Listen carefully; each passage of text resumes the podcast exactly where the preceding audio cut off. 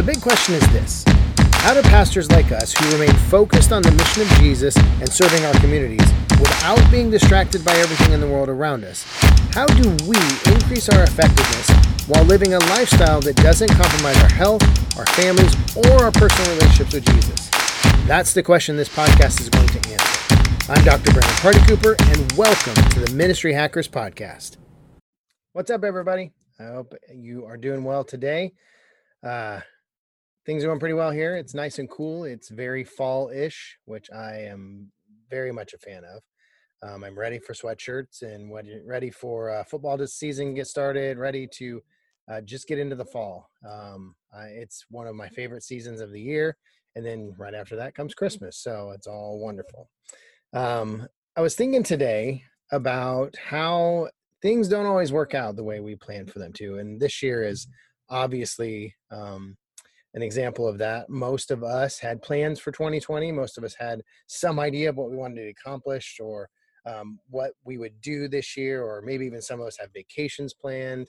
Um, but whatever the case is, 2020 has turned out to be very different than what we expected. And, and it made me think about um, my own pathway to um, to ministry. Uh, so my path to ministry did not work out the way I planned for it to. Um, and I actually found myself at one point living in a closet. And so I tell you that story today. Um, when I first started out in ministry, I went to Bible college for about a year and a half and ran out of money. And so I went home and through some different circumstances, I ended up um, a pastor that I knew in Springfield, Missouri, um, would just happen to be in Des Moines, and he asked me to come and help him out in his youth group, lead his ministry teams, and everything else. And so I threw all my stuff into uh, my Ford Taurus, I believe I had at that point. Everything I owned into that and drove to Springfield, Missouri and started helping out in this youth group. And at the time, I was living with the youth pastor and his family. And um, after about a week or two, I found out just through kind of a random conversation with somebody that the the neighborhood that they lived in um, did not allow non-family members to live in their homes. It was part of the homeowners association HOA, and so you know I found out that that wasn't the case. I don't know that my youth pastor knew that, or maybe he did, but um, but I you know made the decision that I didn't want to get him in trouble. I didn't want to get their family in trouble. I didn't want to, you know, and being a dark complected uh, American Indian living with this all white family, um, I kind of stuck out, uh, stood out like a sore thumb. And so um, I decided that I would figure out something else. And I really didn't know anybody else in the area other than all of my college friends who were at Bible college um, down the street. But, you know, I couldn't live in the dorms. I couldn't, you know, I just, I was out of options.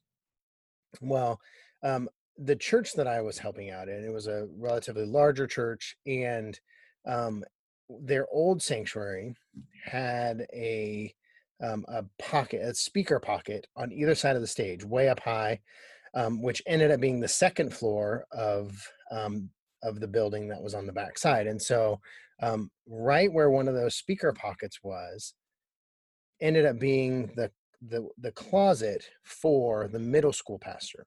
And so after, you know, a few weeks, you know, him and I had gotten close. I had actually set up an office inside of that closet. And when I found out that um, I might possibly get the youth pastor in trouble for living in his home, um, I just ended up um, conveniently staying past all of our ministry teams and past everything every night I would just work on stuff. And then after everybody would leave, I would climb up into that closet. And I had set it up in such a way I could sleep in the closet and nobody would really know. I'd run power into a different corner of the closet to where I could, you know, I could have a little bit of light and a, a little bed and, you know, and I just was very quiet. and I lived there for about a month. I would go back to the youth pastor's house random times during the day and the evening time, and I always was able to kind of finagle the situation to where um, nobody really missed me because you know nobody was keeping track of me because I didn't really know anybody at that point. Um, and so, so for about a month, I lived in the closet of the middle school pastor's um, office at the church, and I remember, you know, staying in there. And if you've ever been at churches late at night, especially large churches, they're they're a little creepy. There's lots of, you know, different sounds. And and I remember one night laying in my bed in the closet in the middle school pastor's office, just thinking, you know, six months before that or eight months before that, I was a Bible college student and I was um, working hard on my classes and and meeting people and just learning everything I could about ministry and waiting for my opportunity to be in ministry. I was, you know, kind of where I wanted to be.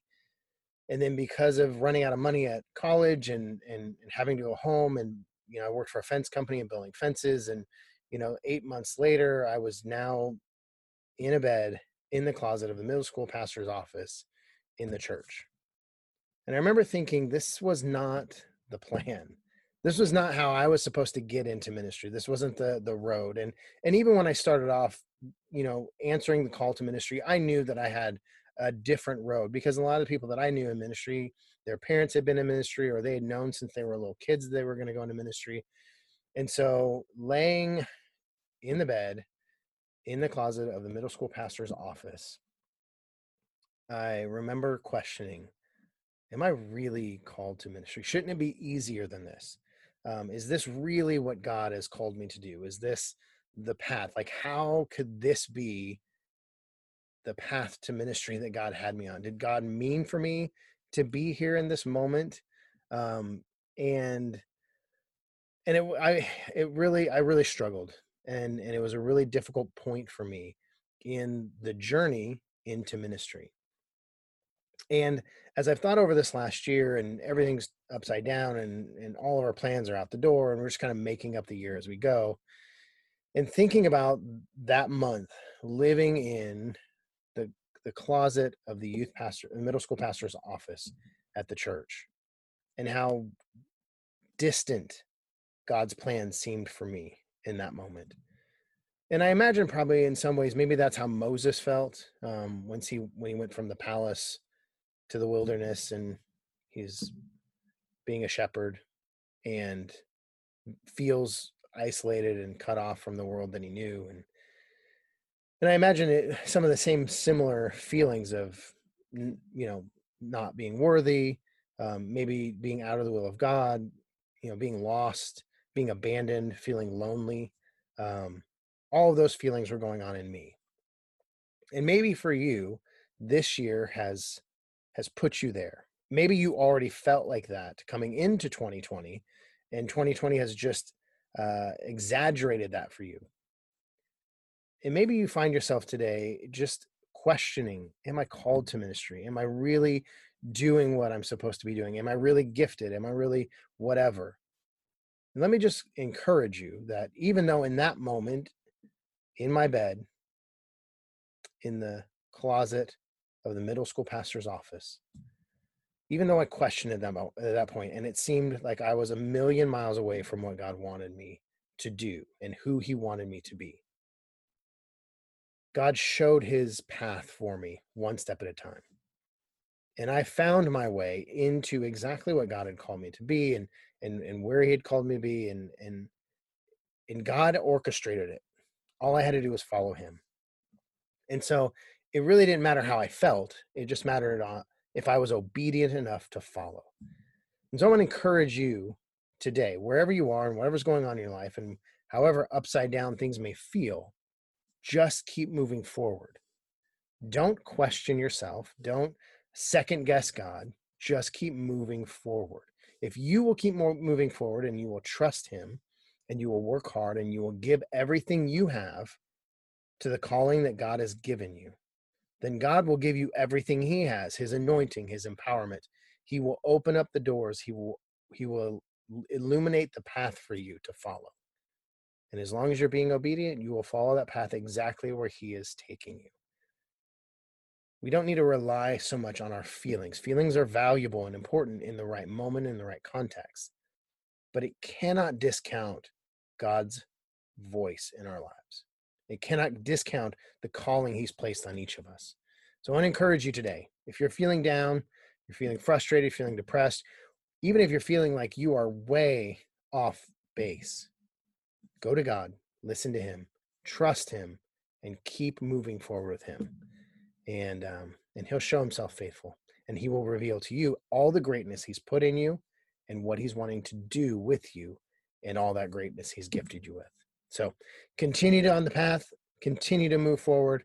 It's so great uh, to see what god is doing in our lives.